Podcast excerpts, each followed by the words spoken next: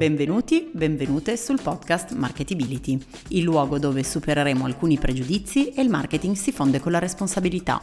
Sono Chiara Civera, insegno Strategic Marketing Management all'Università degli Studi di Torino e non ho mai insegnato marketing svincolandolo dal tema di responsabilità di impresa.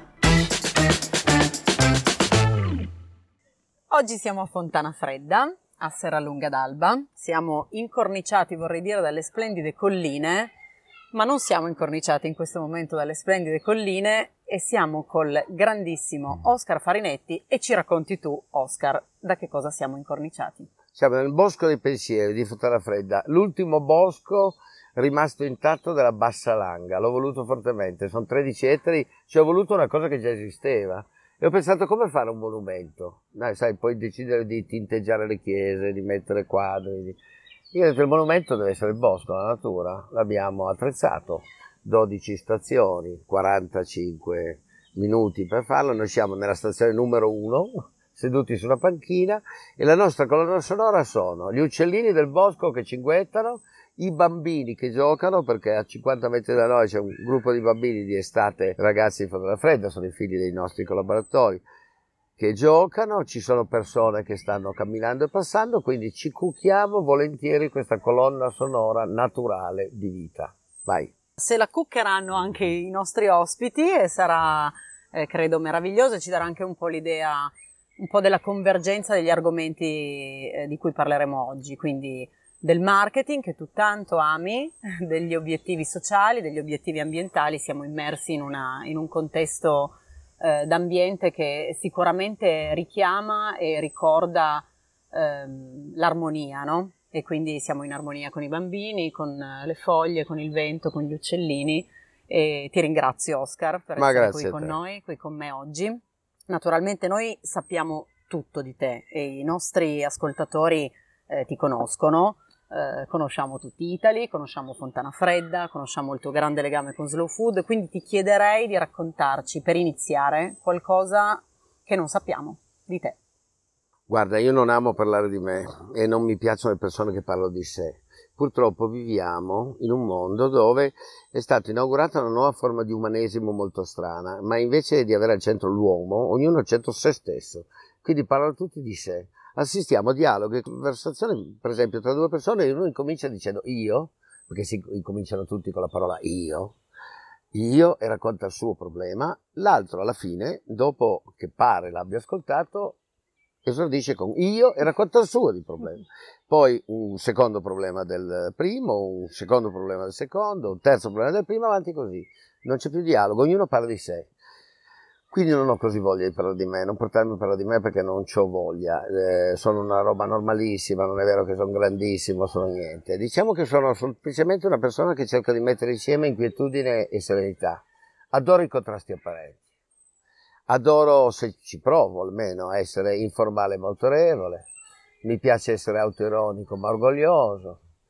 Mi piace essere onesto ma furbo Insomma, cerco di mettere insieme sentimenti positivi che ai più appaiono contrastanti tra loro. È un modo per eh, cercare di essere speciale, almeno ai miei occhi, un po' diverso, come in giro la media, insomma, vorrei essere così. Ce la metto tutta e finora mi sono trovato bene e non mollerò fino a quando avrò un ultimo respiro. Io eh, sono assolutamente d'accordo con te e mi piacciono le contraddizioni. Credo che insomma, l'essere umano sia contraddittorio no? per definizione, quindi quando queste contraddizioni vengono fuori nel modo corretto, allora eh, li, eh, la contraddizione in modo corretto fa venire fuori l'unicità. Se traduciamo questa contraddizione nel business invece e quindi parliamo, tu sai che il podcast e poi il libro vorrà superare le grandi dicotomie del business, no? Quindi fai le cose bene, quindi sei uno sfigato, fai il profitto a tutti i costi e quindi sei un cattivo, no? Come le superiamo invece queste dicotomie, questi pregiudizi? Perché è vero che il business è fatto da persone, ma poi esiste una linea retta che il business deve seguire. Fase numero uno, l'analisi. Vedi, in qualsiasi progetto ci sono due parti ed è, ed è un progetto. Raccontare la propria idea del mondo è un progetto. Due parti, dicevo, l'analisi e la costruzione progettuale. Quella che non devi mai sbagliare è l'analisi. Se sbagli l'analisi viene nella direzione sbagliata Ad analisi fatta bene, anche una costruzione progettuale sbagliata non è un problema. Torni indietro e rifai, torni indietro e rifai finché la zecchi. Quindi partiamo dall'analisi. Visto che vogliamo parlare di business, di marketing, intanto identifichiamo lo scenario in cui viviamo. Cerchiamo di identificare lo scenario in cui viviamo e vive questo mondo degli affari, che è il modello sociale in cui siamo nati. Si chiama società dei consumi, non l'abbiamo inventato noi, eh, ma è stato inventato ieri, soltanto meno di due secoli fa, è tutto impostato su, posto, su un triangolo, posto di lavoro, salario, consumo. Consumando creo più posti di lavoro, migliorano i salari, aumentano i consumi, una spirale. Una spirale che ci ha accompagnato negli ultimi due secoli e ci ha dato risultati molto buoni.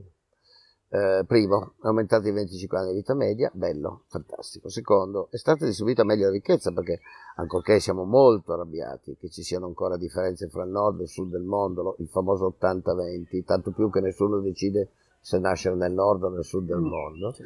Ebbene, quando è partito questo modello sociale due secoli fa, lo 0,001 dell'umanità aveva 99,99 del PIL, e quindi meglio così. Tuttavia abbiamo creato qualche casino. Analisi, situazione di oggi. Cerco di descriverti metaforicamente come mi sento io, ma secondo me come siamo piazzati un po' tutti. Stiamo camminando in un viale dove abbiamo da una parte l'emergenza ambientale, e quindi è un problema enorme. Dall'altra parte lo sconcerto digitale, perché siamo entrati in un mondo nuovo, regolato solo da due numeri, lo 01, di cui non abbiamo ancora capito, prima che capiamo passa una generazione, sospinti dietro da un vento, immagina il vento delle grandi migrazioni dei popoli, altro terzo problema, di fronte un bel prato verde in cui sono fioriti dei fiorellini che finiscono tutti per ismo. Sai, quando tu aggiungi un ismo ad una parola bella diventa brutta. Buono, buonismo, buonismo. consumo, consumismo. E quali sono questi fiorellini ismi che abbiamo davanti? Appunto il consumismo, il sovranismo, il populismo. E poi abbiamo due fioroni tipici che eh, l'ismo ce l'hanno già nella propria radice, capitalismo e comunismo, che sono nel mondo interpretati stati interpretati negli ultimi 20, 30, 40 anni in questa maniera molto strana, determinata proprio dal fatto che lo scenario che abbiamo intorno è emergenza ambientale, sconcerto digitale, grandi migrazioni. Per cui sia il capitalismo che il comunismo, perché ricordo che si chiama ancora comunismo, quello della Russia e della Cina, sì, certo. hanno dei problemi. Il capitalismo si è indirizzato nettamente verso il concetto di profitto, verso un concetto di ricchezza legata al denaro e il eh, comunismo si è concentrato verso la burocrazia e il dominio dei pochi. Quindi è un casino. È un casino, ma non dobbiamo essere così allarmati. Siamo sempre stati in mezzo, tutte le generazioni umane, sono stati casini. Pensa quando inventarono il fuoco, questi ape man andarono in crisi bestiale, non capivano che cacchio fosse sta roba. Pensa quando hanno inventato la scrittura, c'era mezzo mondo che era contrario perché diceva che ci toglieva la memoria, le relazioni umane. Chiaro. Quando inventarono la ruota, c'è sempre stato un problema di conflitti relativi alle nuove invenzioni, c'è sempre stato delle emergenze, nel nostro caso ambientali, quelle di allora era la guerra, che è tornata, è tornata prepotentemente, ci siamo tornati, ahimè, in una normalità, dopo 70 anni di, di assoluta meraviglia ed eccezione in Europa, 70 anni senza la guerra, 100 anni senza la pandemia, mai capitato adesso siamo tornati una nuova normalità, guerra in Europa e una pandemia. E quindi siamo sconcertati. Quindi questo è lo scenario. Alla luce di questo scenario è arrivato il momento di interpretare gli affari, il business, come chiami te, e il marketing, secondo me, in una maniera diversa, se vogliamo mantenere questo modello sociale. A me piace questo modello sociale, ma se vogliamo mantenerlo dobbiamo reinventarci completamente il concetto di ricchezza si va a una nuova dimensione di ricchezza. Dobbiamo cambiare i sentimenti, perché con le regole non si va da nessuna parte. Di regole ne abbiamo già 3.000. Sono tutte le regole del mondo. E come li reinventi i sentimenti? Nel senso che ehm, l'invenzione umana che poi si sta calando, per esempio, per aggiustare alcune dinamiche del capitalismo, no? pensa al capitalismo umano, hm? allo stakeholder capitalism, quindi tutto l'attenzione all'essere umano che cerca di mitigare gli effetti del profit eh, a tutti i costi. Però poi di fatto io non credo che questi modelli abbiano avuto un successo clamoroso, sono modelli di cui si discute, eh, modelli insomma anche dubbiosi, modelli sempre sotto, sotto torchio, sempre sotto analisi ulteriore. Quindi come, come sono, i sentimenti? La verità è che non sono mai stati neanche provati questi modelli. Questi modelli si fa bla bla bla nei convegni, punto, finita. Non c'è nessuno che investe in aziende in perdita e quando investono anche queste start-up, anche se non guadagnano soldi, ci sono dei progetti di sviluppo pazzeschi, delle previsioni di EBITDA strepitose, magari investono sulla promessa, ma al centro c'è sempre un'idea di ricchezza. Quello che ti dicevo prima, bisogna cambiare completamente il modello di ricchezza completamente, perché altrimenti noi cambieremo modello sociale. Questo modello sociale implode, non può resistere. Sì, non può esistere. Non può esistere. Perché? Ma è facile il motivo, è eh? molto semplice, è tutto così banale.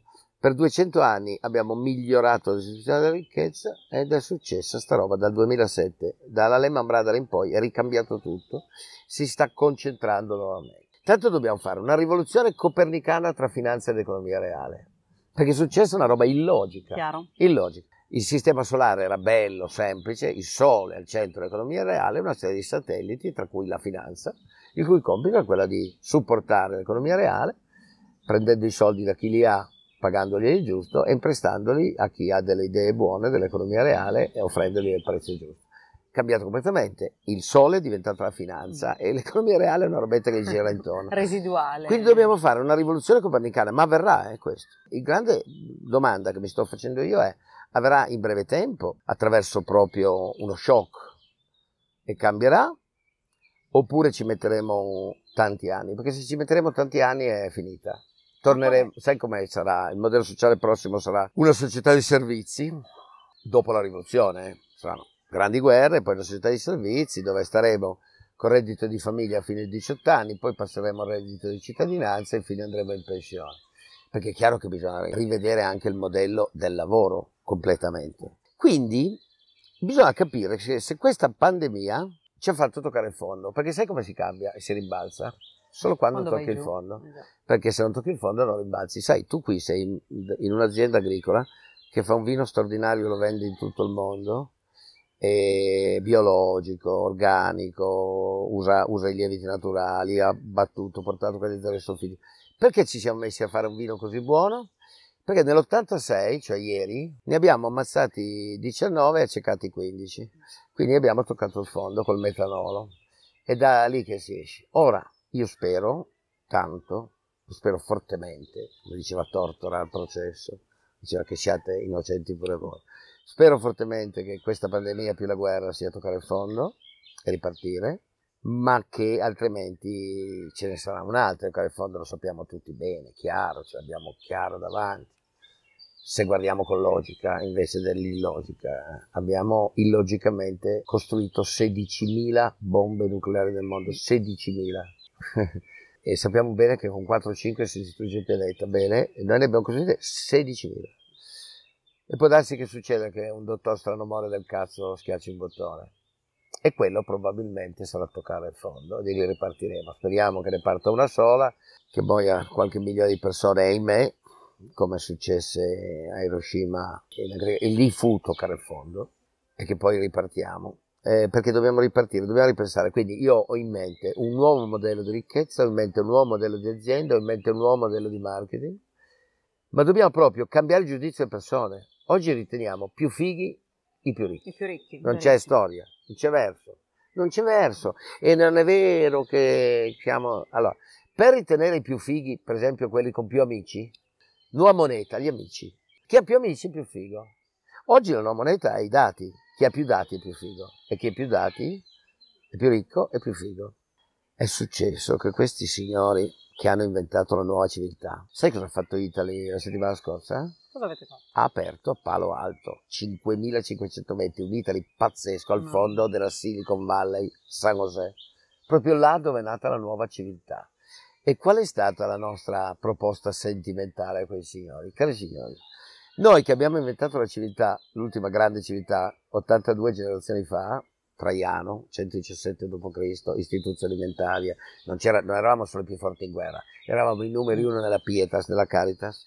Noi che abbiamo inventato la civiltà veniamo a porgere i nostri complimenti a voi, che siete gli inventori della nuova civiltà, fantastica, basata solo su due numeri, lo 0-1, bravi, ma veniamo anche a portarvi i nostri valori sentimentali di chi l'umanesimo e l'illuminismo l'ha creato e poi il romanticismo nell'Europa del 6, 7, 800 e gli abbiamo raccontato quella storia e le abbiamo chiamato connessioni per farci capire da loro, cioè abbiamo dedicato Italy di Palo Alto alle, alla connessione, quindi connettere queste menti straordinarie con una nuova forma di sentimenti, che a loro parole dicono, perché loro sono pronti a capirlo, perché è gente che è uscita da una fiaba, no? erano nel garage, uh-huh. Sono usciti da una fiaba, hanno incominciato questo viale, dicevo, l'hanno costruito loro, nuovo mondo, poi a metà della costruzione si sono accorti che potevano diventare i più ricchi del mondo, hanno fatto una piccola deviazione. Cioè i sentimenti di prima erano eliminare le intermediazioni, offrire, offrire sapienza al mondo certo, a gratuita. E c'è ancora, ed è il fenomeno che pensa a Wikipedia. Sì, sì. La meraviglia di Wikipedia sì, che ci dice tutto, senza chiederci dati e senza darci la pubblicità. Bene, questa roba è passata, sono diventati più ricchi del mondo, ha fatto una piccola deviazione, dovremmo farli ritornare lì, perché stiamo parlando dei più belli menti del pianeta. L'altro giorno ho riunito, ho riunito, sono andato ad un grande convegno di forse i più, più, importanti finanzieri al mondo, gli uomini di finanza al mondo, e gli ho proprio raccontato quello. Ho detto, voi che siete più bravi, perché il vostro mondo attira i più bravi, perché siete quelli che pagate di più, ed i più bravi, siccome eh, il concetto di ricchezza è essere ricchi, avere tanti soldi, eh, vengono da voi i più bravi. I più bravi vanno tutti alla finanza, perché Chiaro. dando gli stipendi alla Madonna vengono mica nell'economia reale. E voi che avete le menti più belle del mondo siete voi e che assurdamente, anticopernicamente siete diventati il sole, tocca a voi adesso. E credo di avergli toccato un po' di corde del cuore. Ti stavo per chiedere Però, secondo te di chi sì, è la responsabilità. Sì, allora la, la risposta ce l'ho. Io ho smesso di chiedermi di chi è la responsabilità delle cose, lo ritengo sempre tempo perso. Le responsabilità sono sempre collettive. Ci sono le deviazioni, tutte le cose da che mondo e mondo finiscono negli ismi, cioè nel radicalismo, finiscono nelle cose esagerate, no? È sempre stato così. E quindi è successo per il capitalismo ed è successo per il comunismo dall'altra parte. Adesso dobbiamo rivedere proprio il modello. E noi, se vogliamo mantenere questo triangolo, posto di lavoro, salario e consumo, in mezzo alla fabbrica, in mezzo all'economia reale, cioè creazione di valore per migliorare il nostro benessere, abbiamo il dovere di inventarci nuova definizione della ricchezza e un nuovo modello di marketing negli affari.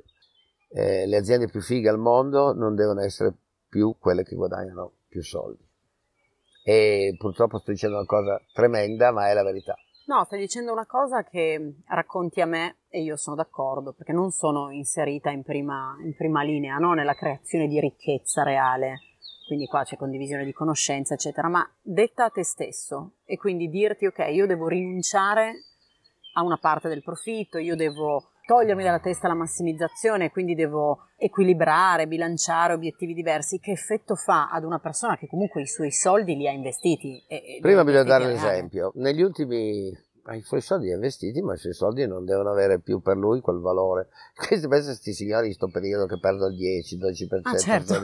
Lo che è incredibile, perché ci sono i poveri angosciati perché non hanno più il grano eh, certo. e i ricchi angosciati perché fanno meno 12. Meno è terribile, spesso i secondi sono più tristi dei primi. Sì, sì, perché meno abituati.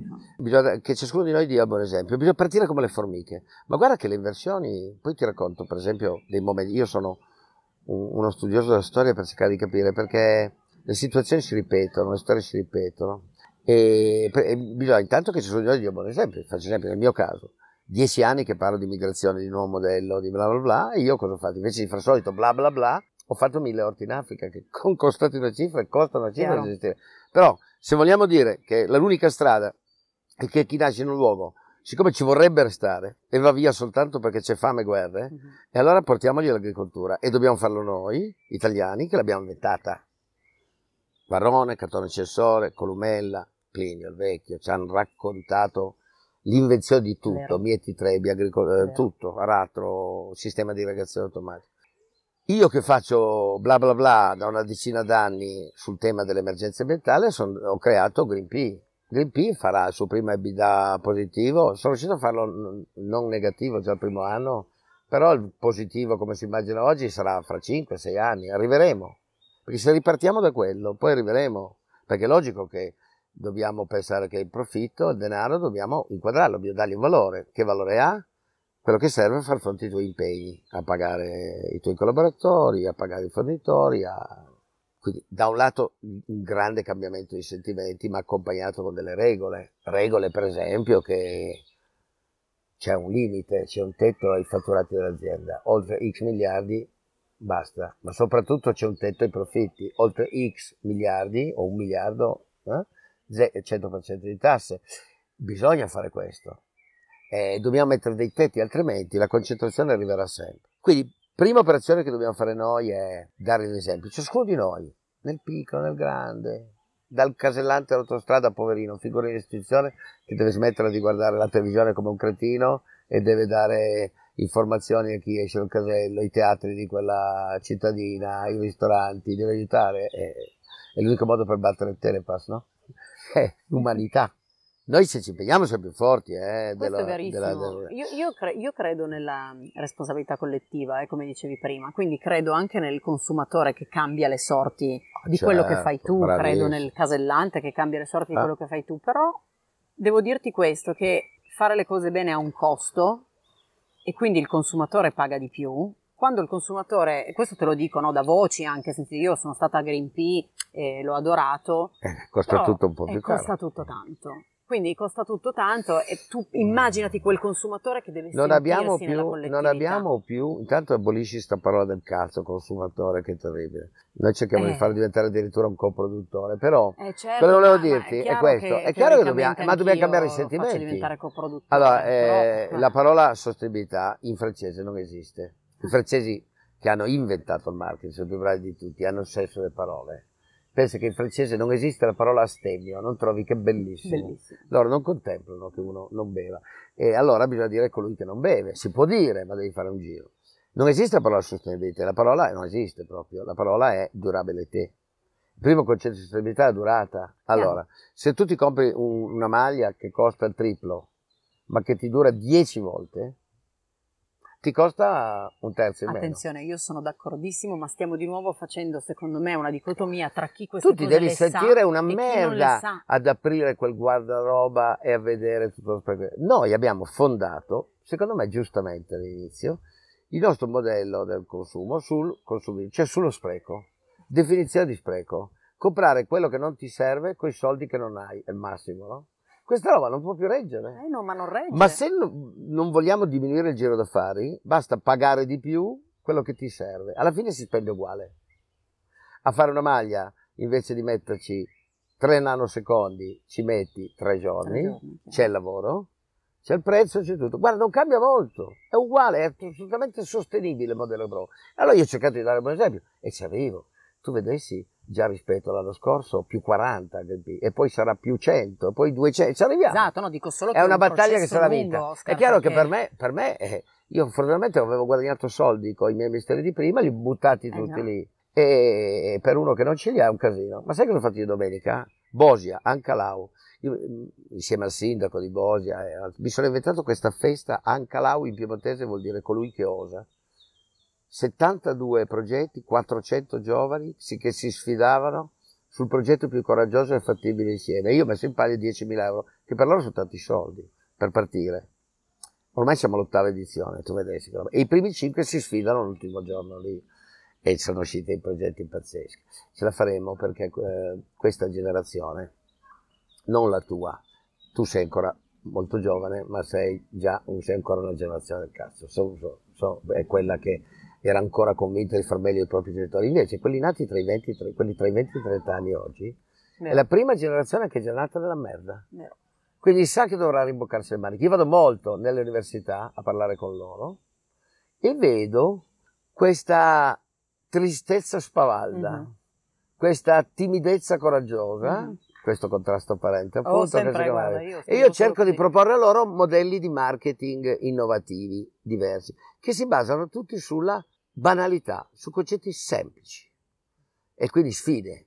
Lanciamo un chiodo nuovo. Pensa a lanciare un chiodo nuovo per insegnare il marketing, è difficile. Quindi faccio fare tutte le fasi, che vuol dire analisi, individuazione della breccia, ricerca degli strumenti, eh, vision, mission, naming e slogan, proprio tutta. Tecnicamente certo. io insegno quella roba lì e quindi conosco le ma con una luce nuova capito? Tu pensa, sai come finisce questa, questo? Finisce con lo spot pubblicitario addirittura che creiamo e l'ultimo è stato bellissimo perché abbiamo inventato un chiodo che ha due caratteristiche, perché basta ragionare, fare l'analisi. Quali sono i due problemi dei chiodi? Primo, ogni tanto si spezzano, si rompono e la roba cade. Secondo, il grande problema è la prima martellata che rischi di beccarti le dita. Certo. Quindi dobbiamo metterci un chiodo che, che, risolva questi due problemi. Quindi lo facciamo di un acciaio pazzesco, eh, per cui diamo la garanzia di un secolo. Non esiste un chiodo che abbia cent'anni di garanzia. Lo facciamo. Secondo, ci mettiamo una molletta fantastica fatta con lo stesso acciaio che tiene il chiodo a 5 cm di distanza, per cui la molletta, ogni scatola ha 100 chiodi, c'è questa molletta, tiene il chiodo lì, tu non, risolve i due problemi. Come lo chiamiamo? Eh beh, lo chiamiamo l'Eterno, eh, con questa ET, no? Certo. Come lo lanciamo? Eh beh, è semplice, facciamo uno spot e mettiamo la Gioconda in primo piano. La Gioconda di Leonardo. A un certo punto la Gioconda sorride, comincia a parlare, dice, io ho vissuto una vita fantastica, ho girato tutto il mondo, partito da Firenze, ho fatto tutto il giro insieme a Leonardo e poi adesso sono arrivato a Parigi e voi vedeste le persone che vengono a trovarmi, mi sorridono. Poi sapete come mi ha disegnato quel, quel furbetto, mi ha disegnato in maniera che io guardo sempre negli occhi che mi guarda e vedo gente di tutto il mondo, è bellissimo, l'unico problema, sono sempre appeso a un chiodo, ogni tanto questo si rompe il becco delle, delle nasate ah, pazzesche. Poi a un certo punto vedi la Gioconda, guardate il primo piano che alza gli occhi e vede che è attaccata a questo chiodo con questo marchio ET sopra e dice ma ora per un secolo starò tranquillo. Wow. Capito? E poi faccio fare il compito loro, questa gliela racconto io, poi gli faccio il compito loro su come raccontare l'altro plus assolutamente unico della molletta, uh-huh. cioè, mhm. e lì sono partite le storie, per esempio una narrazione dell'importanza delle mani, bla bla bla, tutte cose molto belle. Dobbiamo concentrarci su queste robe qua, dobbiamo dare dei premi alle aziende legati ai sentimenti. E quindi uno deve sentirsi, cazzo, come, con, con, questo premio in mano che è l'azienda di maggior rispetto per i propri lavoratori, mm. deve sentirsi molto di più di aver fatto 20 di abilità. Ma certo. Ma deve essere considerato più figo, no. deve cuccare di più quella o quello che deve essere proprio una, hai capito? Dobbiamo cambiare proprio la roba. In genere succede quando noi umani becchiamo degli shock. L'illuminismo nasce dopo il terremoto di Lisbona 1 novembre 1755, 9 e mezza del mattino si sconvolge l'Europa. Si chiama da Lisbona perché è a 30 km di Lisbona, muore praticamente tutta Lisbona. Ma muoiono 10.000 in Marocco, 20.000 ad Algeri, muoiono in Spagna, un disastro in Italia, in Francia. E cosa succede? Succede che il giorno dopo la gente comincia a interrogarsi sul rapporto uomo-natura. Parte Voltaire con un poema pazzesco è tutta colpa della natura, matrigna, stronza. Gli risponde Rousseau, cioè, ma no, la colpa è di noi umani. E Kant che li mette d'accordo, smettiamola di essere così. E quindi cambia il modello dell'uomo, smettiamo di essere antropocentrici. Noi siamo un puntino dell'universo. Kant va ripreso. Kant, Kant, Kant, deve diventare non un filosofo, il maestro del marketing. Maestro, sì, del Quindi, marketing del business, guardiamo il cielo, estetica, e poi guardiamo dentro di noi la morale, etica. E quindi, per esempio adesso, in questo momento, guarda questi signori che stanno arrivando nel bosco col picnic. Si siederanno qua e fanno il picnic. Ecco, io sono ricco. Penserai mica che questo bosco mi dia EBITDA. È un costo. Ma è lì la ricchezza. Ho fatto una roba e loro vengono a gratis, naturalmente, a farsi questa roba qua. Poi mi vendo il mio vino e cerco di pagarmi anche queste spese però vorrei veramente esserti utile nella mia intervista. Tu ne farai tante dove ci saranno degli specialisti che ti spiegheranno come si può guadagnare di più, come si può bla bla bla. Io vorrei esserti utile sotto questa parte, questo aspetto. Tanto ne trovi, ne trovi finché questo. vuoi che ti spiegano i modelli per, per uh, guadagnare più soldi, per essere più ricchi. Ecco, io vorrei spiegare più questa parte. E io sono ottimista, nel senso che per me ottimismo vuol dire i problemi si possono risolvere. Questo non mi vieta di essere realista, addirittura come avrai notato abbastanza catastrofista su quello che ci sta per accadere. Mm. E qui ragazzi in campagna se non piove entro una settimana è un macello. Noi non ci rendiamo conto di essere su un burrone. Continuiamo ad andare avanti a fare le nostre solite robe.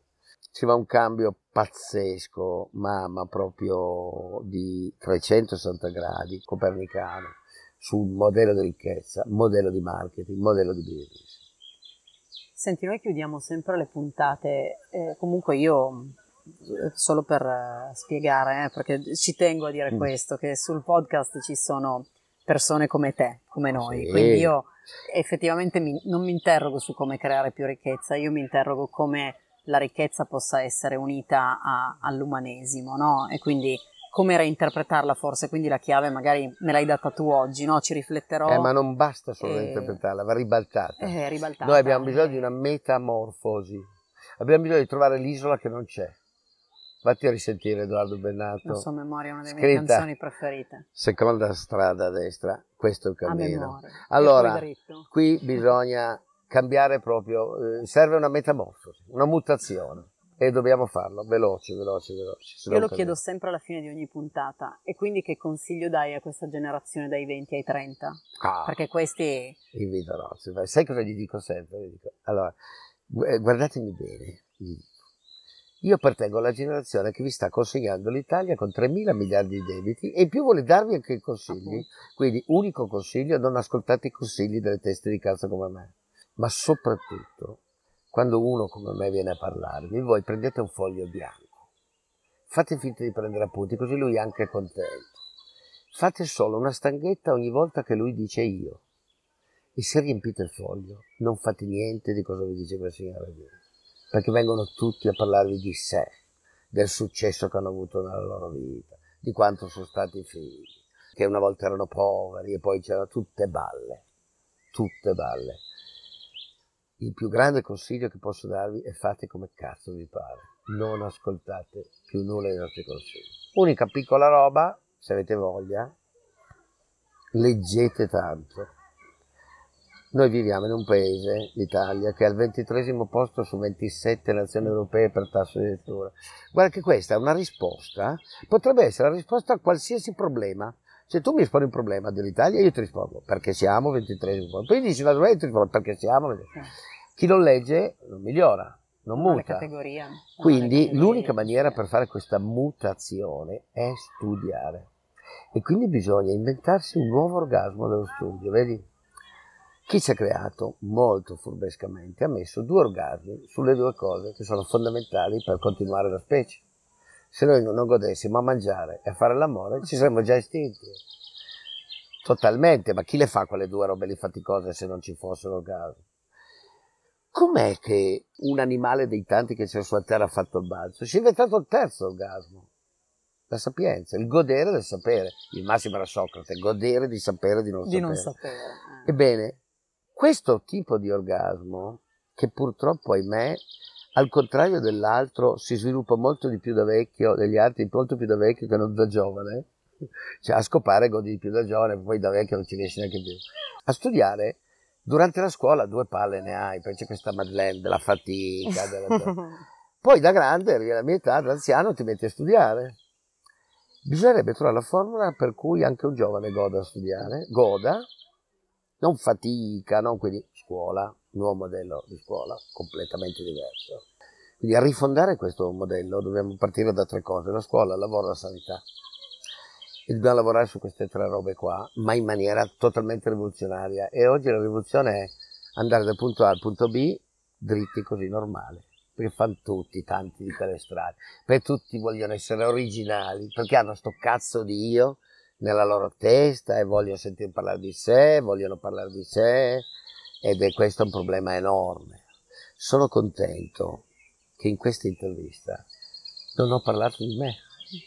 Io potevo raccontarti tutti i suoi... Vabbè, in mezzo hai notato, ci ho infilato un po' di palo alto, ma qualche... ci ho infilato no, un po' di roba perché sono egotico e più forte di me, ma man mano che passano gli anni riesco a ridurlo tornassi indietro, cioè, so che mi servivano questi esempi di Palo Alto eh, per spiegarti questa nuova visione. Poi, io credo che, io credo no, io credo che invece l'esperienza personale, sono d'accordo con te, ma l'esperienza personale aiuti anche un po' a, eh, no, può essere replicata, può essere aggiustata, la racconti per questo.